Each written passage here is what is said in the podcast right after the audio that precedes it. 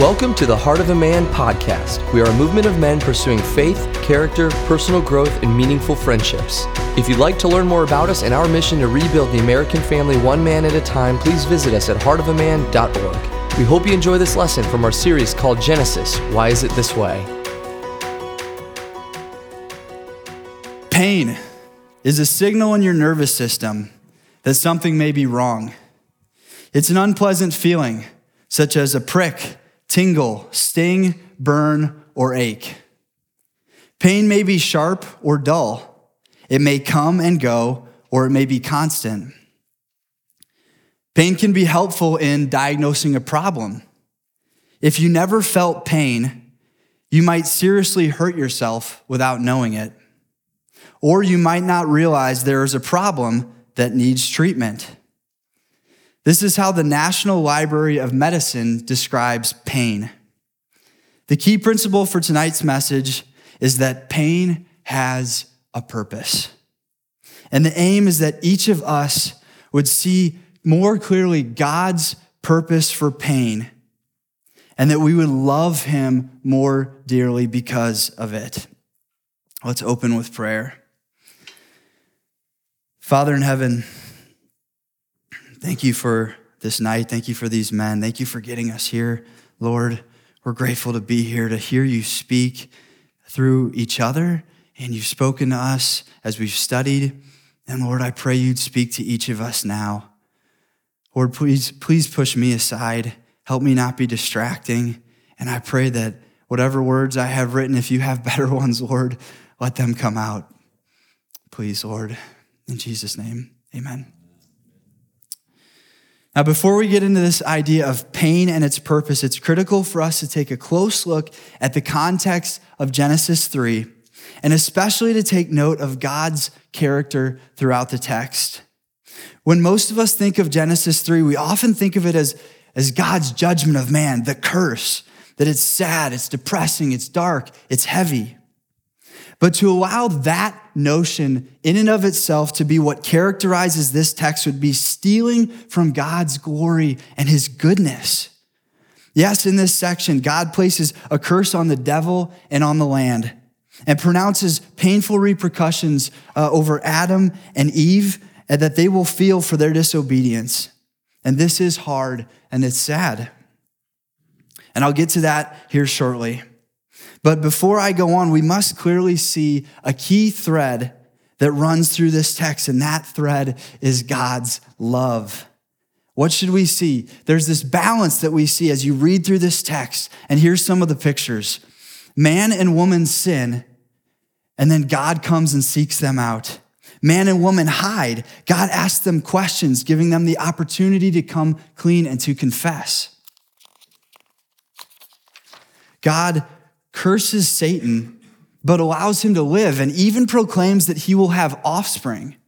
God pronounces pain in childbirth, but confirms that Eve will still have the joy of bearing children. God pronounces that marriage will be tense, but he keeps the marriage together and allows man and woman to continue as one. God curses the ground, but allows the ground to live on. God pronounces that work will become hard for man, but he graciously allows the man to keep his God-given job.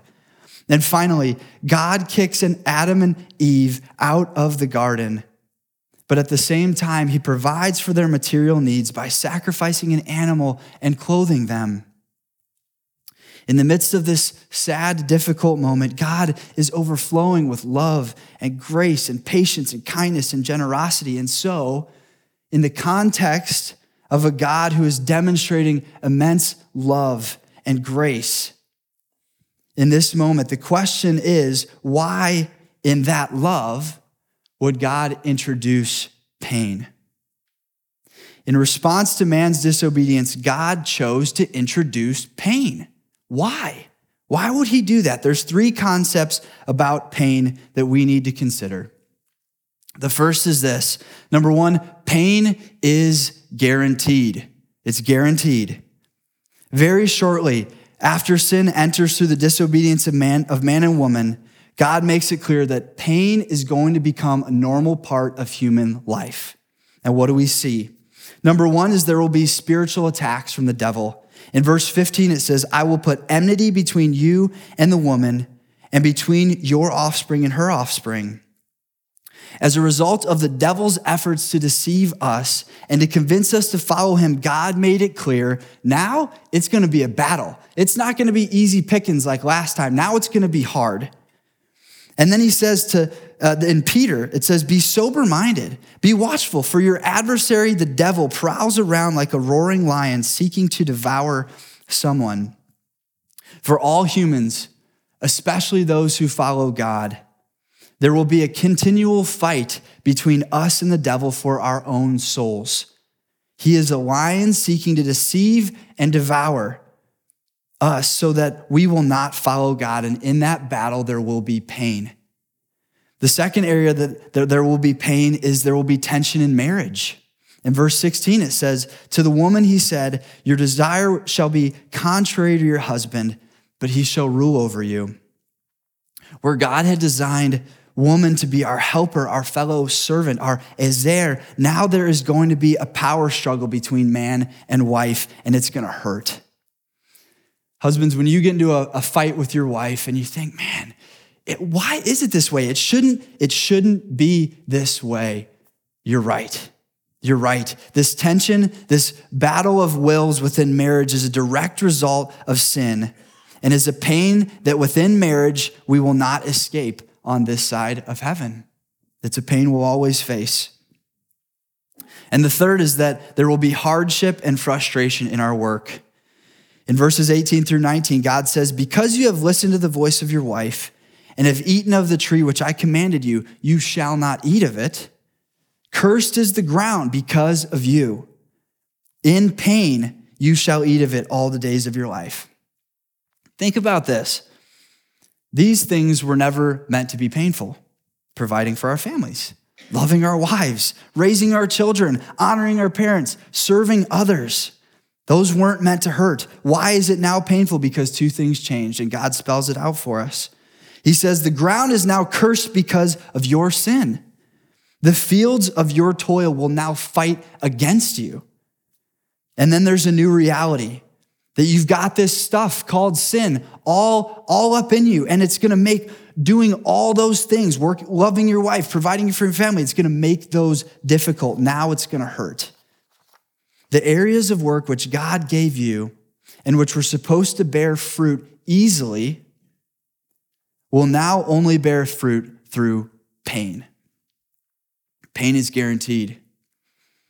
This leads me to the second point, which is a question that I hope you're already asking.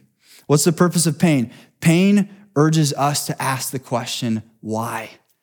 Pain forces us to ask the question, why? Out of the many topics related to God, this one, the question of pain and suffering, gets by far the most attention.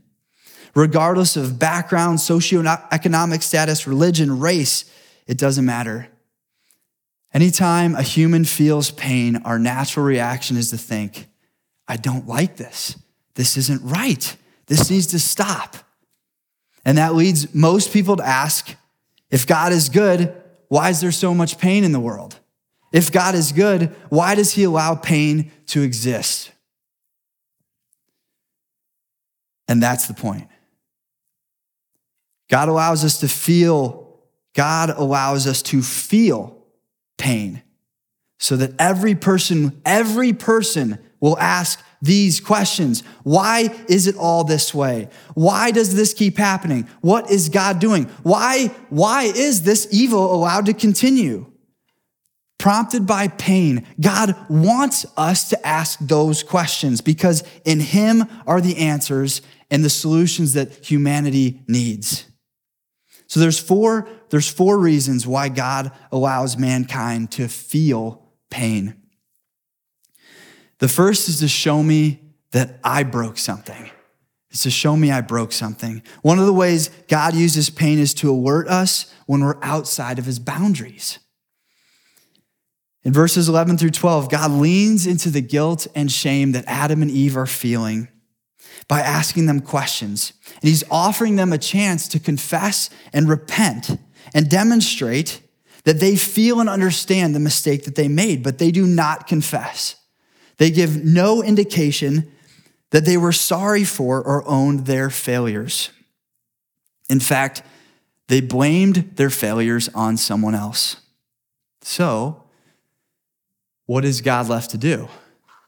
Here's a few options. Number one is that he could just ignore their disobedience. Just, it's fine, don't worry about it. But that would be unjust. That would not be in God's character. He could destroy them. That would be justified.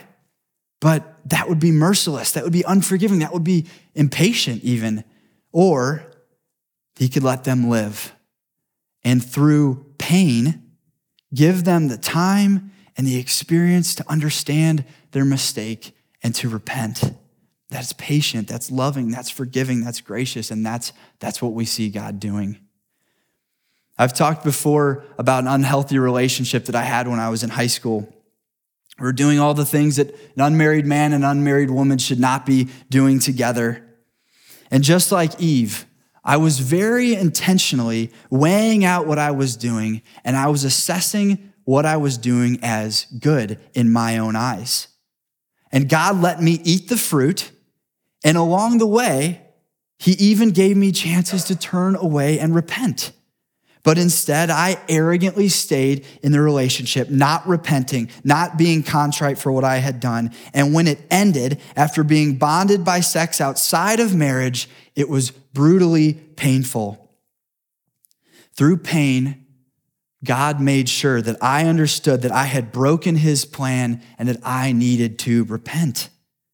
Sex outside of marriage is bad. It is wrong. And in God's grace, he allowed the aftermath of that choice to really hurt me so that I would not forget it. And that was thirteen years ago. And I'm still talking about it because I have not forgotten it. Pain made me not forget that I was outside of God's boundaries, and that was bad. God often uses pain and discomfort to push us to repent when we've sinned. And when we don't listen, he graciously allows more pain to force our eyes to see where we have gone outside of his good boundaries. What pain are you experiencing right now? And what is God calling you to confess and turn away from because you are living outside of his boundaries? The second reason God allows us to feel pain is to show me that I'm about to break something. In verses twenty-two through twenty-four, we see God allow Adam and Eve to feel more pain by kicking them out of the garden. And why would he do this? God makes it clear that he sends them out because he did not want them to eat from the tree of life after having already eaten from the tree of knowledge of good and evil. Why would he be so intent on stopping them from this tree? God pushed man through the pain of saying goodbye to the garden to protect him from immediate, eternal separation from him. If man had eaten from the tree, that would have cemented his future, being eternally alive, eternally bound by sin, and therefore eternally separated from God. Adam and Eve, by staying in the garden, were on the verge of breaking something irreversibly. But instead, God protected them by kicking them out, by putting them through pain. God was, God was delaying eternity to allow Adam and Eve more time to hopefully confess and repent and come to him. This is beautiful in Second Peter. This just moved me so much this week. God says, it says, don't overlook this fact, beloved, that with the Lord, one day is as a thousand years, and a thousand years is as one. The Lord is not slow to fulfill his promise, as some count slowness, but is patient towards you, not wishing that any should perish, but that all should reach repentance. Wow. Now, I talk a lot about my, my high school years, and I talk about it a lot because I'm often still an idiot, but I was especially an idiot when I was in high school. I mean, I was a world-class idiot when I was in high school. And while I was a world-class idiot, I was also a pretty decent athlete. And uh, I played soccer, and I and I kicked and punted. And as I neared uh, the end of my high school re- career, I had on my horizon the opportunity to uh, to kick and punt or to play soccer in college. And And as I mulled over those options and I began to seriously consider them, something, something really interesting happened. I broke my collarbone. Uh, I had a severe high ankle sprain that took me out for multiple months. I dislocated my shoulder and I tore, tore multiple ligaments in my hip. Yeah, I know, you're laughing. You're like, wow, this guy's injury prone. And it's crazy because, I mean, yeah, the proof is there, but what was happening, and it was clear to me, was that God was using physical pain to make sure that I did not go down the path of sports. My college career turned out to be a huge turning point in my faith. And I'm confident, I am confident that if I had been buried in sports, my life and my relationship with the Lord would not be what it is today. God used pain to reroute my path, to reroute it from a path that would hurt me to his path, to walking on his path. When was a time in your life when God used pain to protect you from doing something that was not his will? I hope you can think back and remember those. The third reason that God allows us to feel pain is to show me that there's something broken within me. Pain tests and matures our faith, our character, and it helps us see who God is.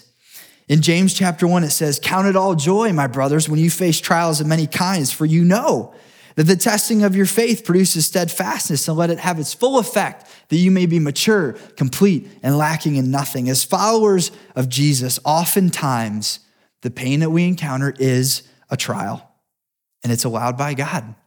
And it's in order to give our faith in him the opportunity to grow. It's an opportunity, even though it doesn't feel like that. You guys are probably... You probably will get sick of it, and you're probably maybe sick of it already, of me using the same examples. The few times I've talked, it seems like they're the same examples, but they're the same examples because in these examples, there was pain in them that has impacted me in ways that I cannot forget. I can't forget it because of the pain. I think back to these times in my marriage when it's just been hard, just like we should be expecting it to be. It's been hard, and I'm I'm begging the Lord, I'm crying out, and I'm saying, "Lord, help me, help me, help me. I need your help, it hurts."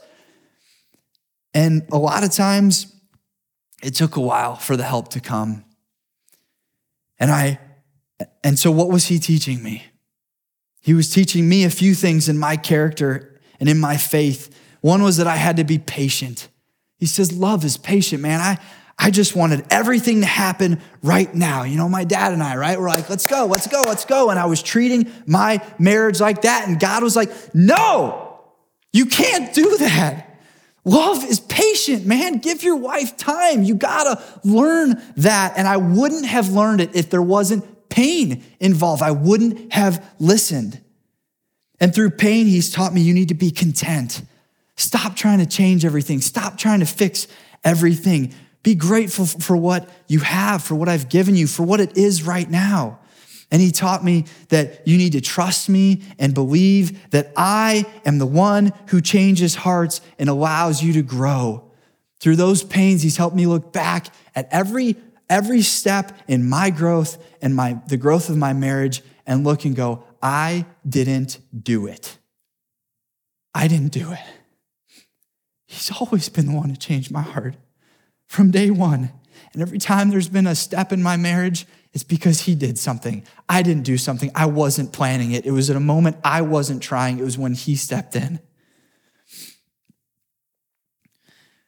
God puts us through pain to help draw us to him, to grow our faith, to change our character, and to show us who he truly is. He wants us to see it. He wants us to see him. What pain are you experiencing right now? And in what areas is God showing you that your character needs to grow? Where's he showing you you got to grow? Fourth and final reason, he allows us to feel pain. And this one's hard. The other ones, they're kind of related to us. And so you're like, yeah, it helps me. It's, you know, it, I'm growing. It's, it hurts in the moment, but you can see it. But these ones are hard. And that's, he lets us feel pain to show me that the world is broken. Just this last month, I've I've seen a couple things that have really hurt for me As I looked around, they weren't in my family. They they were outside of me, but I looked at them and they hurt. And a good friend of mine, he's got a seven-year-old son, and he's been diagnosed with Crohn's disease. If you, yeah, you guys know what it is. I didn't really know, but as I learned about it, it's something that's with, it'll be with him forever. It will be a pain he will go through, his family will go through, and you're just like, what in the world? And then um, my wife and I have a fertility doctor that we worked with. He helped us conceive our first daughter. And four years ago is when we first started working with him, and he had just been in a car accident. His leg was in a brace. And every almost every year we've met with him for A re, one reason or another. And every year I ask, hey, doc, how's the leg? Thinking he's going to give a good update, right? And year two, still messing with this leg. Year three, still mess, messing with this leg. More surgeries, more pain. And two weeks ago, we have a, a call with him. And I, hey, doc, how's the leg? And he's like, the leg's not there anymore. And you're like, what in the world? This is a guy who's, who's God's hands and feet. He's God's hands. He's helping bring ch- children to the world. He's fulfilling God's plan. And you're like, what is going on? When we see these things, all we can ask is why? Lord, this hurts. This isn't right. This needs to stop. When we look around us and we see what's broken, we feel the pain and it bothers us. Here's a question to think about. What if God did not allow us to feel pain when we see the brokenness of the world? What if we didn't feel it when we saw those things? What if we felt nothing? We're living in a place that is barely a shadow of God's best. Without pain, we would look around and we'd think, I guess this is it. We wouldn't care. We'd resign ourselves to this broken, flawed, disappointing, disgusting world that we're in. But that's not what God did. In God's graciousness and mercy, he buried an indicator deep with every, within every single human being that looks at the brokenness of, of the world and shouts, this is bad. This is bad. This is bad. God allows us to feel, God allows you to feel that pain so that we will look to him and say, I don't want this. I don't want this. This world, this evil, this brokenness, I don't want this. This cannot be my home. That's why he allows us to feel that pain, because he wants us to get there. What pains are you currently experiencing that you are seeing in the world around you, which are meant to remind you that this is not your home? God is letting you feel what's broken so that you'll hate the brokenness and know there must be something better. The final purpose for pain is that pain is a daily reminder. It's a daily reminder that the devil and sin, they broke the world, but God is fixing it. When we feel all these pains and brokenness, we feel those. What hope do we have to stand on? Here's three. Number one is that death is a gift to those who believe in Jesus Christ. Death means that our suffering can end. We're not stuck in this broken world eternally. Jesus said, I'm the resurrection and the life. Whoever believes in me, though he die, yet shall he live. God graciously allows our mortal life to end so that the pain can be over and we can spend eternity painless with him. The part, second part of that is that death is a gift because through it, Jesus was able to suffer and die for us. First Peter says, for Christ also suffered once for sins, the righteous for the unrighteous, that he might bring us to God, being put to death in the flesh, but made alive in the spirit. Pain and death are a gift because they allowed Jesus to suffer and die for us. The second hope that we have, when you look around and think this is just messed up, the second hope is that justice is coming, you guys. Justice is coming. Come on. Evil will be accounted for and destroyed. Psalm thirty-seven, for the Lord loves justice. He loves it. He wants it. He will not forsake his saints. They are preserved forever, but the children of the wicked shall be cut off. The wicked we see, if you're on the if you're on the wrong side of this equation, it's not going to end well for you. Like Mark said on Sunday, I'm not trying to scare you, but the reality is if you're on the wrong side, you're going to be cut off. And to those of us who look at injustice and we want it gone, God's saying, I'm coming, get ready. The second part of that is the devil has and will be conquered. In verse fifteen, God says, I will put enmity between you and the woman and between your offspring and her offspring. He shall bruise your head and you shall bruise his heel. God is talking about Jesus, the Messiah, conquering the serpent. The offspring of a woman whose heel was bruised by the devil, that is pointing to Jesus' death on the cross and his resurrection. He was bruised but not destroyed. He died, but he rose. Jesus is the one who will crush the head of the serpent, the devil. Our final hope is this. Our new home will be here soon, very soon. A new redeemed heaven and earth is coming. We've heard this before, but we need to be reminded of this. Listen to Revelation twenty-one. Then I saw a new heaven and a new earth, for the first heaven and the first earth had passed away, and there was no sea anymore. And I saw the holy city, the new Jerusalem, coming down out of heaven from God, prepared as a bride adorned for her husband. And I heard a loud voice from the throne saying, Behold, look, the dwelling place of God is with man, and he will dwell with them, and they will be his people, and God himself will be as their God, and he will wipe away every tear from their eye, and death shall be no more, and there shall be no mourning, no crying, nor pain anymore, for the former things have passed away. And he who was seated on the throne said, Behold, I am making all things new. Jesus is coming back, and he's bringing a new home with him.